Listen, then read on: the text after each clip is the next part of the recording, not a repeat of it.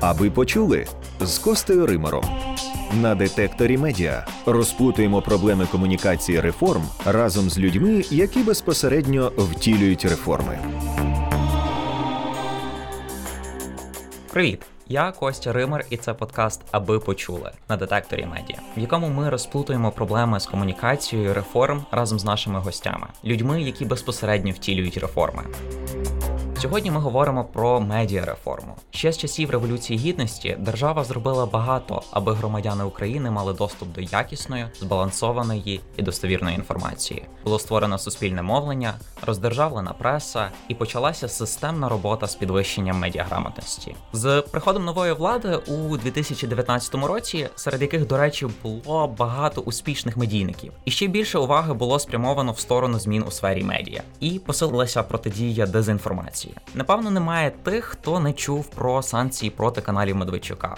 В Україні є свобода слова, але не настільки давно, щоб кожен чітко розумів, як жити, коли інформація різної якості лунає з усіх сторін. Саме тому потрібно пояснити людям, як жити у такому інформаційно насиченому світі. Комунікацію медіареформи з нами сьогодні буде говорити людина, яка знає все про внутрішню кухню медійних реформ та їхню комунікацію. Голова наглядової ради суспільного мовлення України Світлана Остапа.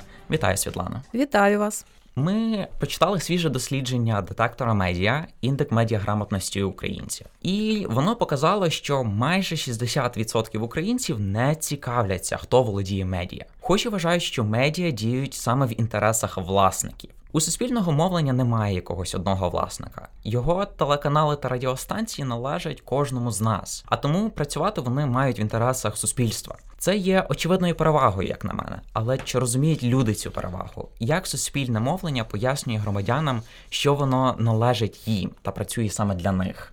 По перше, на сайті корпоративному суспільного мовника це пояснюється так, що ми найбільша незалежна медіакомпанія України у кожному куточку країни, хоч би де ви не були, суспільне завжди поруч. Ми не залежимо від олігархів чи політиків, не обслуговуємо жодних державних органів, політичних та бізнесових структур, працюємо за найвищими журналістськими стандартами, належимо українському суспільству і підзвітні лише йому. І е, хочу озвучити відразу і місію суспільного, тому що це дуже важливо місія у нас завжди в центрі, і ми е, все, що ми робимо, ми робимо задля того, щоб виконати місію суспільного, захищати свободи в Україні, надавати суспільству достовірну та збалансовану інформацію про Україну та світ.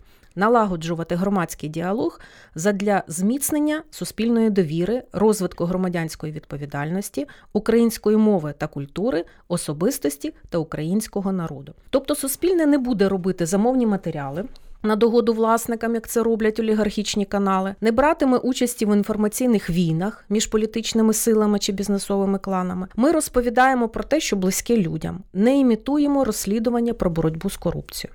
Розпочати реформу е, суспільного владу фактично примусили після революції гідності, так само і реформу державних і комунальних друкованих змі, тому що в демократичних державах органи влади не можуть бути засновниками медіа. Я потім детальніше ще розповім про сам хід реформи, але поки що хочу сказати, що ми про те, що суспільне говоримо ще в ефірі. Є невеличкі ролики на суспільному на телебаченні. Є про це говоримо в ефірі радіо також, і е, про це йдеться і в соціальних мережах. Тобто ми е, людям роз'яснюємо, яка різниця між суспільними е, комерційними каналами, між суспільними і державними каналами.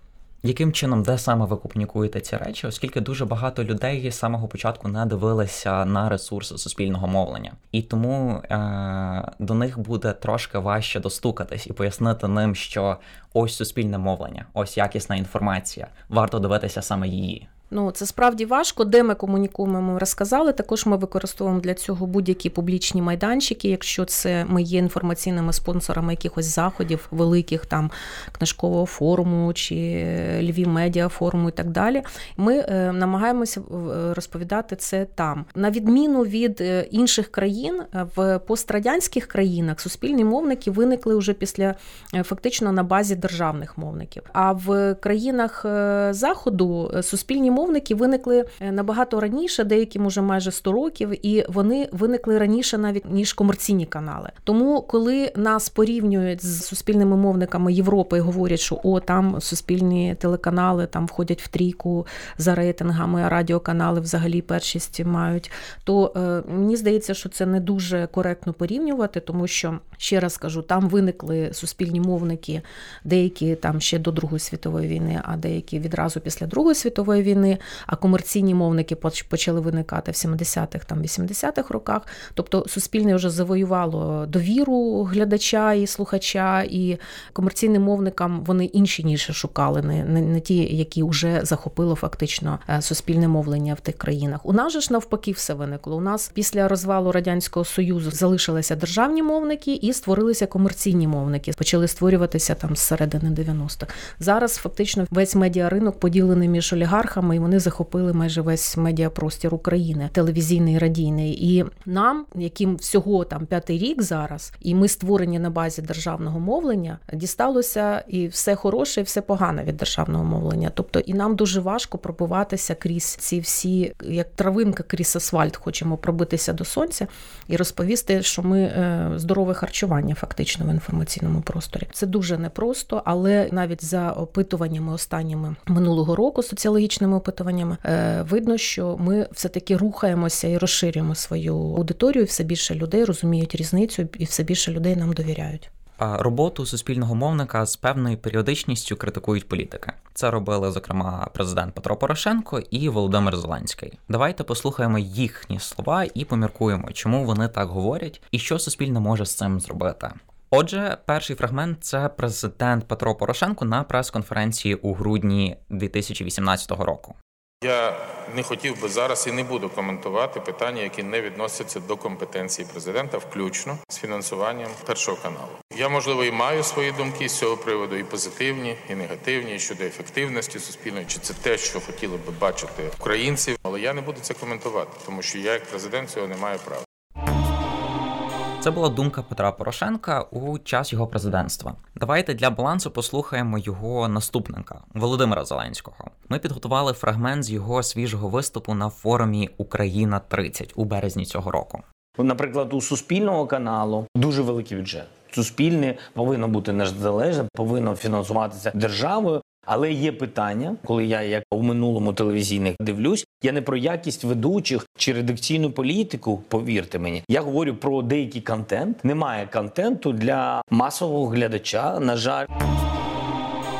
Ми послухали слова двох президентів і бачимо такі тенденції. Обидва з них називають суспільне мовлення одним каналом, і обидва закидають суспільному, що його не дивляться. Порошенко ніби натякає на це, а Зеленський говорить прямо: немає контенту для масового глядача. Давайте обговоримо кожен з цих закидів. Суспільне мовлення це великий холдинг, де є два національних телеканали, три радіоканали, серед яких найпопулярніше розмовне радіо Українське Радіо і діджитал платформа. В такому вигляді Суспільне існує вже 4 роки. Чому досі політики називають його одним каналом?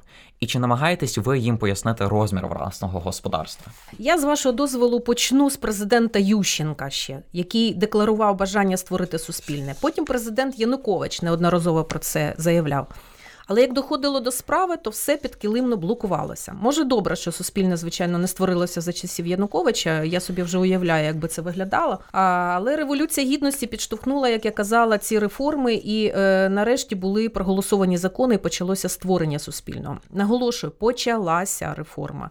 І в інших пострадянських країнах ця реформа тривала довгі роки. У нас же, як тільки перейменували НТКУ на НСТУ, тобто національно телекомпанію України державну на національну суспільну телерадіокомпанію України почали вимагати всього і відразу, незважаючи на те, що НТКУ це був один канал у Т1, а потім перший національний, як хочете його називайте. А НСТУ це по суті 30 об'єднаних компаній. Влада, в тому числі і президенти, продовжують асоціювати суспільне з одним каналом. Зараз він уже називається ЮА Перший.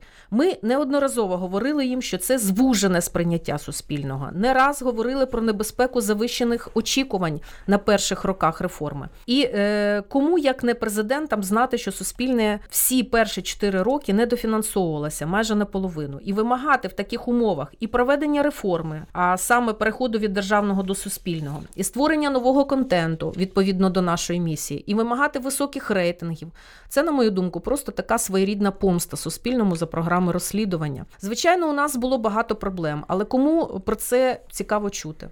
Шкода, що навіть глава е, чи глави держави не до кінця зрозуміли суті реформи, не підтримують її. Або якщо підтримують, то тільки для вигляду і не оминають випадку покритикувати перший за низькі рейтинги, ніби вони колись у нього е, були високими. Ще за державного мовлення на УТ-1 і на першому національному рейтинги були не набагато вищими, і то за рахунок неякісного контенту, який зараз просто суспільне не може собі дозволити показувати. Щодо програм для масового глядача, про які говорили говорив Володимир Зеленський, то їх справді не вистачає. Можливо, цього року ситуація зміниться, бо нам запланували майже повний бюджет. Нагадаю, на першому національному. Колись і ОДТРК були десятки програм. Е, на одній ОДТРК могло бути 50 програм. Як на мене, дуже низької якості, теж мало рейтингових. Я це абсолютно заявляю експертно, тому що я їх передивлялася. Я от передивлялася перед тим, як їхати на зустріч туди в ОДТРК з колективами. Я передивлялася ці 50 програм, і ну можливо 3-4 були такі програми, які можна було дивитися. Всі решта це з таким, знаєте, дуже якимось повільним темпоритмом. Ну вони були нецікаві, от правда були нецікаві. Їх всі прибрали з ефіру, звичайно, і в філіях ОДТРК стали філіями, їх прибрали з ефіру і почали заповнювати спочатку інформаційним продуктом і програмами, виготовленими за донорські кошти, тобто окремими проектами. Ну їх було мало, звичайно. Щоб виготовляти продукт іншої якості, треба було навчити людей, які працювали на тих ж філіях і тут у нас в Олівці, е, виробляти інший продукт іншої якості.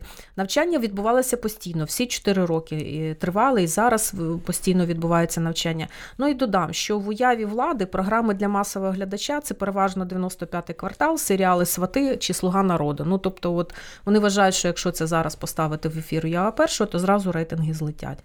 Ну, у мене є сумніви. Я хотів би запитати додаткове запитання про те, що ви говорили насправді про коментарі політиків, оскільки в нашому минулому подкасті ми говорили з Олександром Євченком, Шевченко, який сказав, що для багатьох людей слова великих політиків, президентів, народних депутатів вони є дуже важливими і вони на них часто спираються. І ось ви, як телерадіокомпанія, вже стикнулися з негативними коментарями від політиків, як президенти або інші політики. Чи можете ви щось зробити для того, щоб збалансувати цю ситуацію?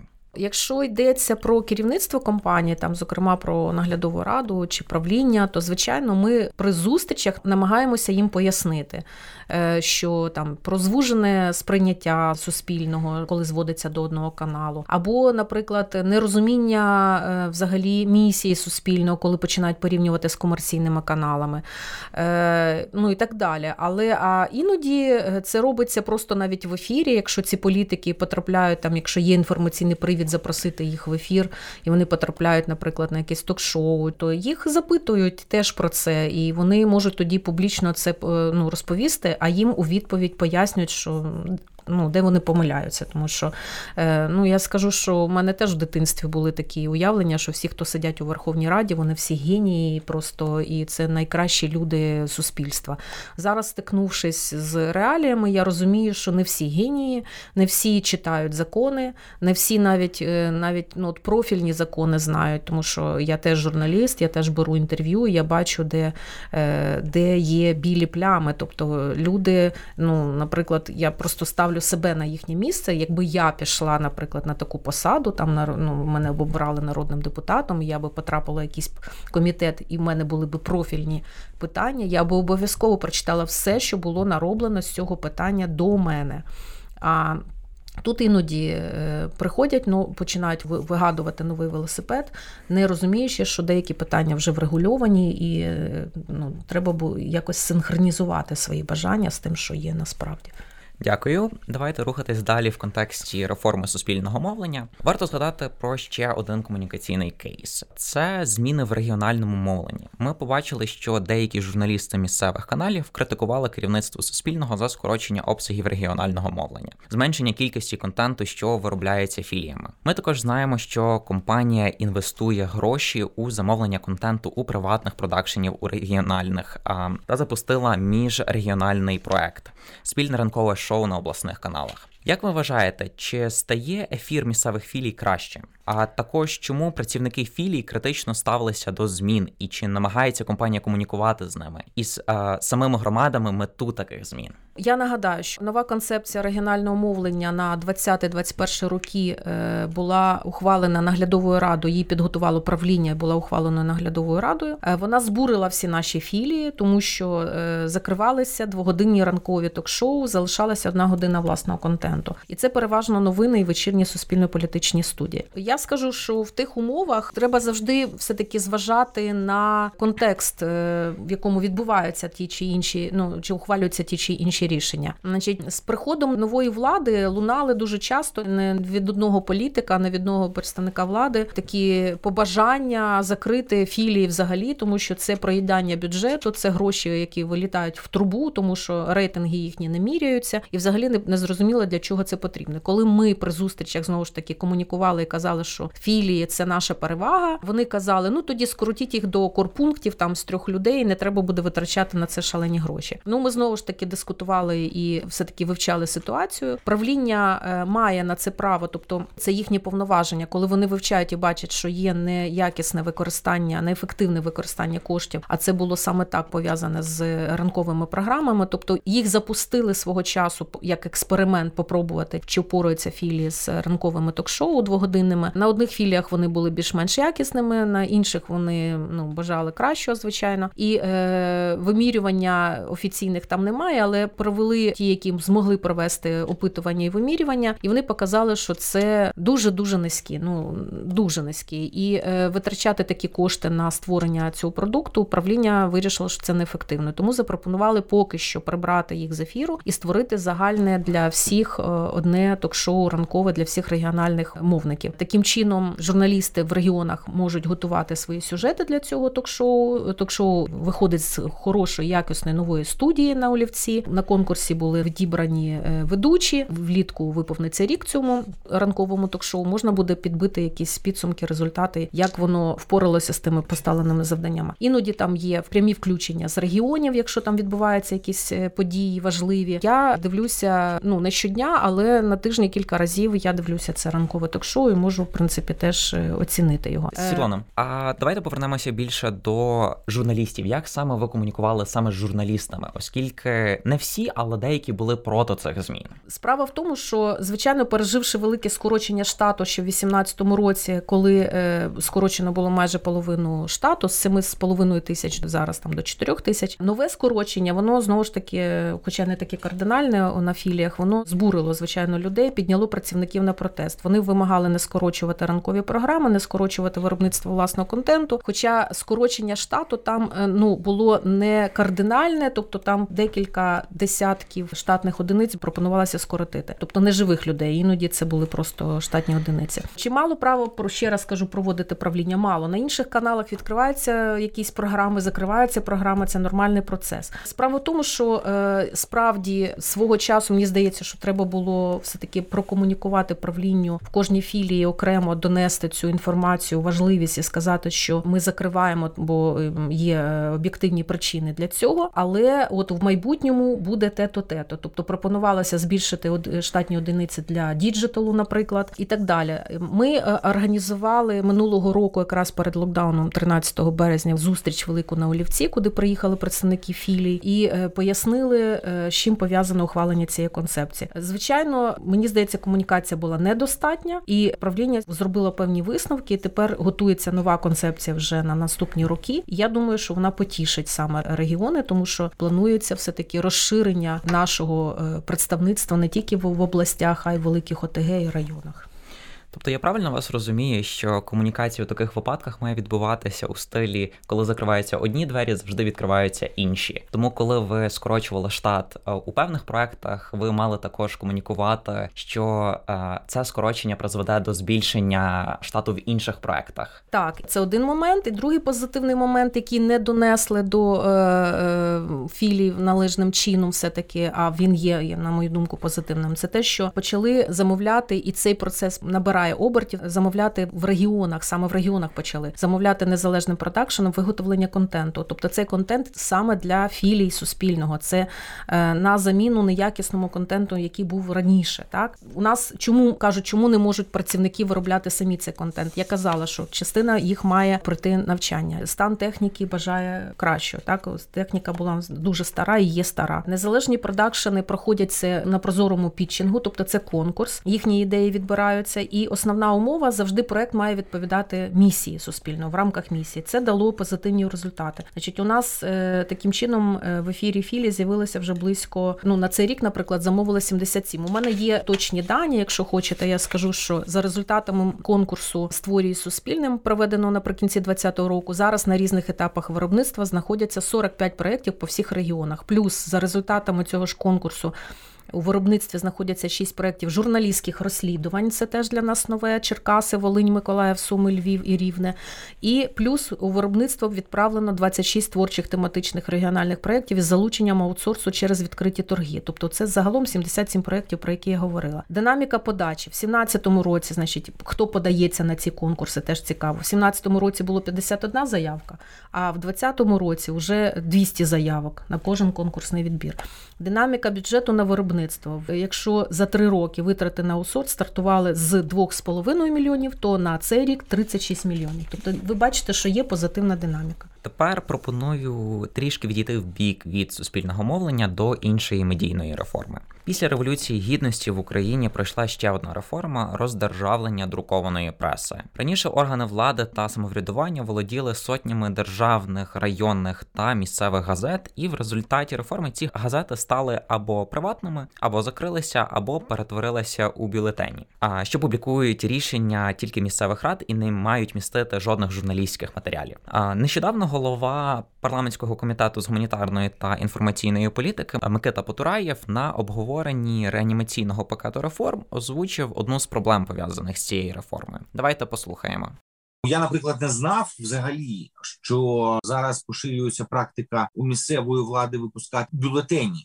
А це як виявляється, така тенденція поширена. Вона мене збентежила. Я розумію, про що йдеться про заміщення місцевих е, медіа, саме які підтримуються громадами через передплату або в інший спосіб, і це витіснення їх з ринку симулякрами медійними.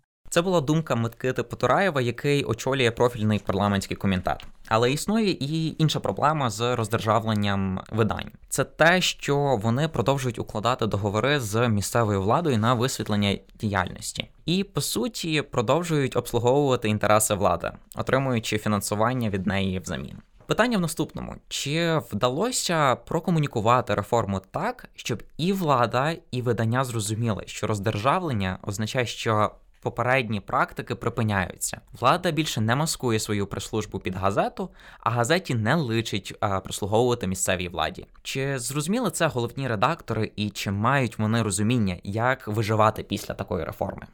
Ну, я на початку згадувала цю реформу, казала, що громадськість і Європа фактично змусили владу провести ці реформи. Е, головна мета реформи полягала в тому, щоб із засновників газети журналів вивести органи влади. Е, тобто в демократичних країнах влада не є засновником медіа. Це були обласні районні міські ради, які входили в заснов... були засновниками, обласні та районні держадміністрації. Е, Якщо з держадміністраціями було легко після ухвалення закону відразу було рішення Кабміну і вони вийшли, то з радами роками були проблеми. На реформу було відведено законом три роки з 16 по 18. Перший рік це був е, перший добровільний етап, а другий дворічний е, це вже примусовий етап.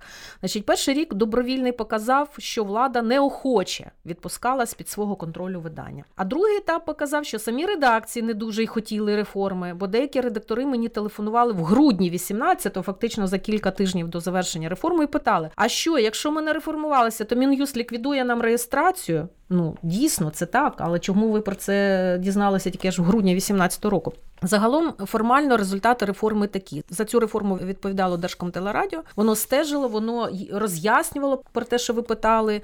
Е, воно відповідало на питання, проводило моніторинг і так і так далі. Тому, значить, за результатами Держкомтелерадіо наразі реформовано 615 видань. Всього їх було десь 600 50 чимось, е, що складає близько 96% від загальної кількості державних та комунальних медіа. А саме 569 комунальних е, це близько 97% від загальної кількості комунальних видань, і 46 державних, близько 91% від загальної кількості державних видань. Частина видань не встигла реформуватися і втратила реєстрацію.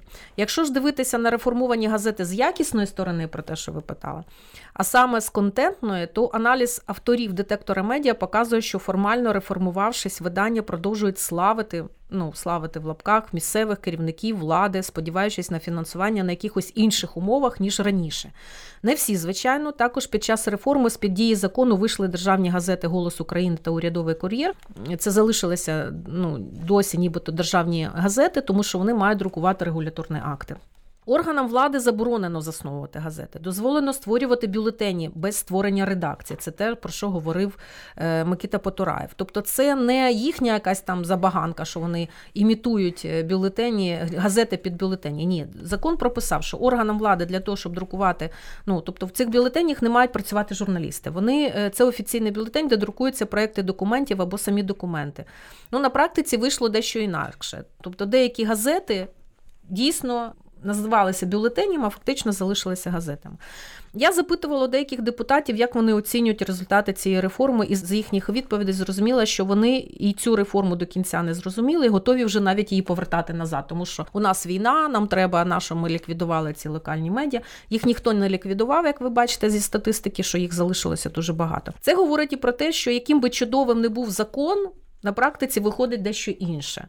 Все залежить від тих, хто виконує закон. Є хороші приклади, коли газети пішли у вільне плавання, стали ще більш успішними, навчилися самі заробляти гроші. Щодо фінансування з місцевих бюджетів на висвітлення діяльності влади, то якщо це чітко прописано, то орган влади замовляє певну кількість газетної площі газеті для друку регуляторних актів і платить за це гроші. Це нормально. Він платить як за рекламу. І е, деякі редактори, на жаль, не змогли позбутися почуття підлеглості владі і пішли на різні умови співпраці праці. І Світлана, от зараз, коли ми говоримо про редакторів, чи намагалася влада якимось чином навчити цих редакторів е, виживати? Ні, влада мається на увазі на місцях, не збиралася цього робити. Навпаки, редактори пішли на різні умови співпраці, щоб тільки залишилося те стабільне фінансування. А вчили ось від Держкомтелерадіо були е, курси. Дуже багато громадських організацій, міжнародних організацій проводили тренінги, допомагали їм, е, як жити в ринкових умовах тому що вони не звикли, як заробляти на рекламі, на чому ще можна заробляти, як створювати сайти. Тобто тренінгів було насправді проведено дуже багато.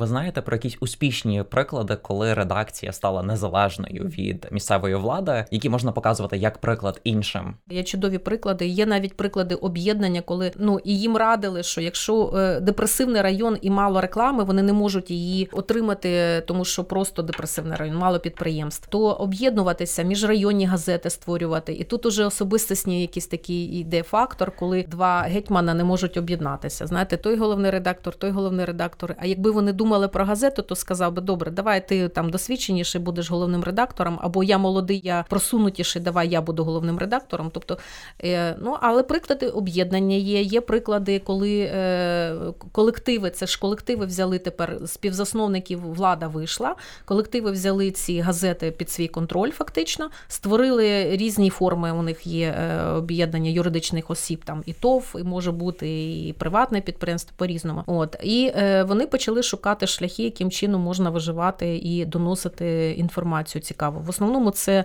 пішли вони в діджитал і е, створювали якісь ще е, ну почали надавати якісь додаткові послуги там з друку, поліграфії, виготовлення якихось сувенірних матеріалів е, і так далі. Ну тобто є хороші приклади, і ми про них писали на детекторі. Ви знаєте, я хочу повернутися до одної речі, яку ви сказали на самому початку відповіді на це запитання. Ви сказали, що певні редактори дзвонили вам в грудні за два місяці до закінчення за два тижні за два тижні до закінчення реформи і говорили, що нам робити. І тут полягає запитання, що всі зміни потребують певного часу.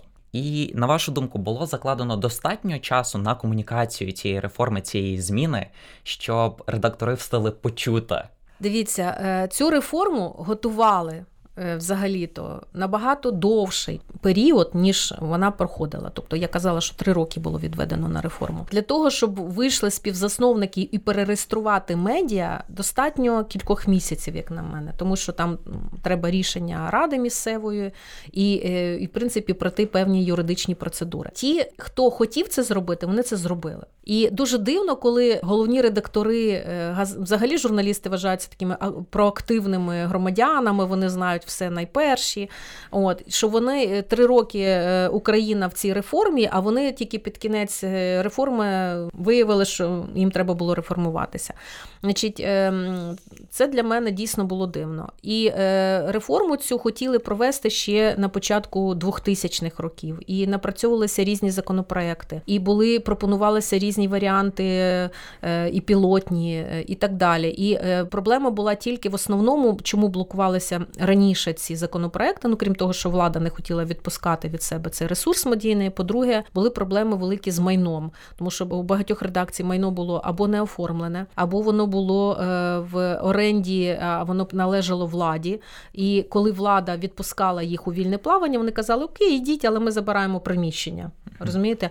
І ну не наважувалися люди швидко це пройти цей шлях. Тому часу, я думаю, було достатньо. Це все обговорювалося багато разів. З'їжджалися сюди в Київ е, на різні конференції, десятки представників регіональних медіа. Їх возили на навчання в Польщу, в інші країни, щоб подивитися, як там відбувся цей перехід. Е, От. Тому часу було достатньо, і результати я озвучила. Все таки понад 90% це зробили. Тому я думаю, що комунікація відбувалася правильно. Добре, наостанок Хоч це і не реформа, було б цікаво дізнатися вашу думку про введення санкцій проти каналів Медведчука та комунікацію Офісу президента, Ради безпеки, громадськості щодо цього. Результати опитування, проведеного соціологічною групою рейтинг, в лютому свідчать, що 49% українців підтримують застосування санкцій проти каналів Медведчука, а 41% не підтримують. Більшість громадських організацій висловилися на підтримку санкцій. Як ви вважаєте, чи достатньо влада зробила, щоб пояснити такий незвичайний крок, як вимкнення телеканалів без судових рішень? Хай навіть таких телеканалів, як канал Медведчука, і чи усвідомлює влада, зокрема РНБО та президент, що це екстраординарний крок, і він не має стати прецедентом для закриття інших медіа. Відразу скажу, що я належу до тих 49, яких ви назвали. Тобто я підтримую ці санкції, тому що незважаючи на те, що у нас немає е, формально неоголошеної, значить. Стан війни, так е, ми все одно перебуваємо у стані гібридної війни. А гібридна війна це е, не тільки війська у нас на території, які вже окупували частину території, не тільки ті війська, які стоять у нас на кордоні зараз, а це і е, інформаційна війна, яка триває навіть не сім останніх років, а ця війна триває століттями взагалі Росії проти України. І Росія завжди дуже сподівається і дуже гарно фінансує п'яту колону в кожній країні, яка має допомогти в цій інформаційній війні. Так і в Україні сталося. Тобто Росія допомагала Медведчуку, знаєте про е, зв'язки Медведчука і Путіна, допомагала йому тут е, встановити і об'єднати ті сили, які проти незалежності України, які проти такої фактично держави, тому що вони е, вважають, що ми один народ і і браття, ми ж браття і таке інше. Тому цей крок я вважаю правильним. Єдине, що звичайно комунікація мала бути бути дещо інакша. Можливо, її не треба було так і сильно кожному доносити в голову, тому що там 41% людей, які проти цього, вони все одно не сприймуть будь-які е, пояснення, вони просто проти е, закриття і все. Але коротко і чітко прокомунікувати і сказати, чому так сталося, і є підстави це зробити, законні підстави, е, вони повинні були, тому що, звичайно, от ви в кінці спитали, чи не стане це прецедентом для закриття інших медіа. Ну, у нас є ще кілька проросійських медіа, які би я теж е, радила РНБО передивитися, звідки у них фінансування на ці медіа. Можливо, це теж з е, грошей, які пов'язані там з тероризмом. Але звичайно, свобода слова, поняття, е, за якими дуже нам дороге. Ми його виборювали, ми його захищаємо. Але проблема знову ж таки це пов'язана з гібридною війною, коли та ж сама п'ята колона використовує це поняття як свобода слова, мімікруючи під е, загрози свободі слова, кричить на весь світ, як у той е, касті українській, що вовк, вовк, вовк, вовк.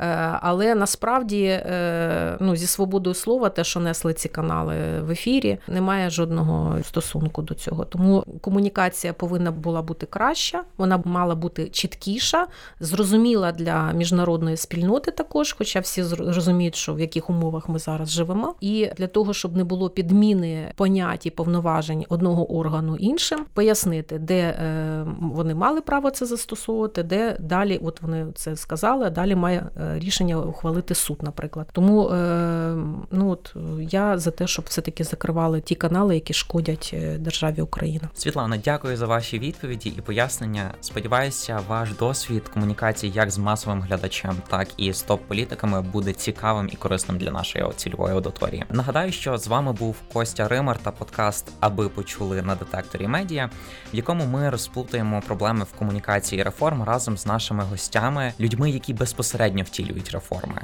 Моєю гостею була Світлана Остапа, голова наглядової ради суспільного мовлення, гуру медіа реформи. Нагадаю, що ми записуємо цей подкаст за сприяння відкритого університету реформ та ЦЕДЕМО. А також дякуємо детектору медіа за згоду його опублікувати. До зв'язку.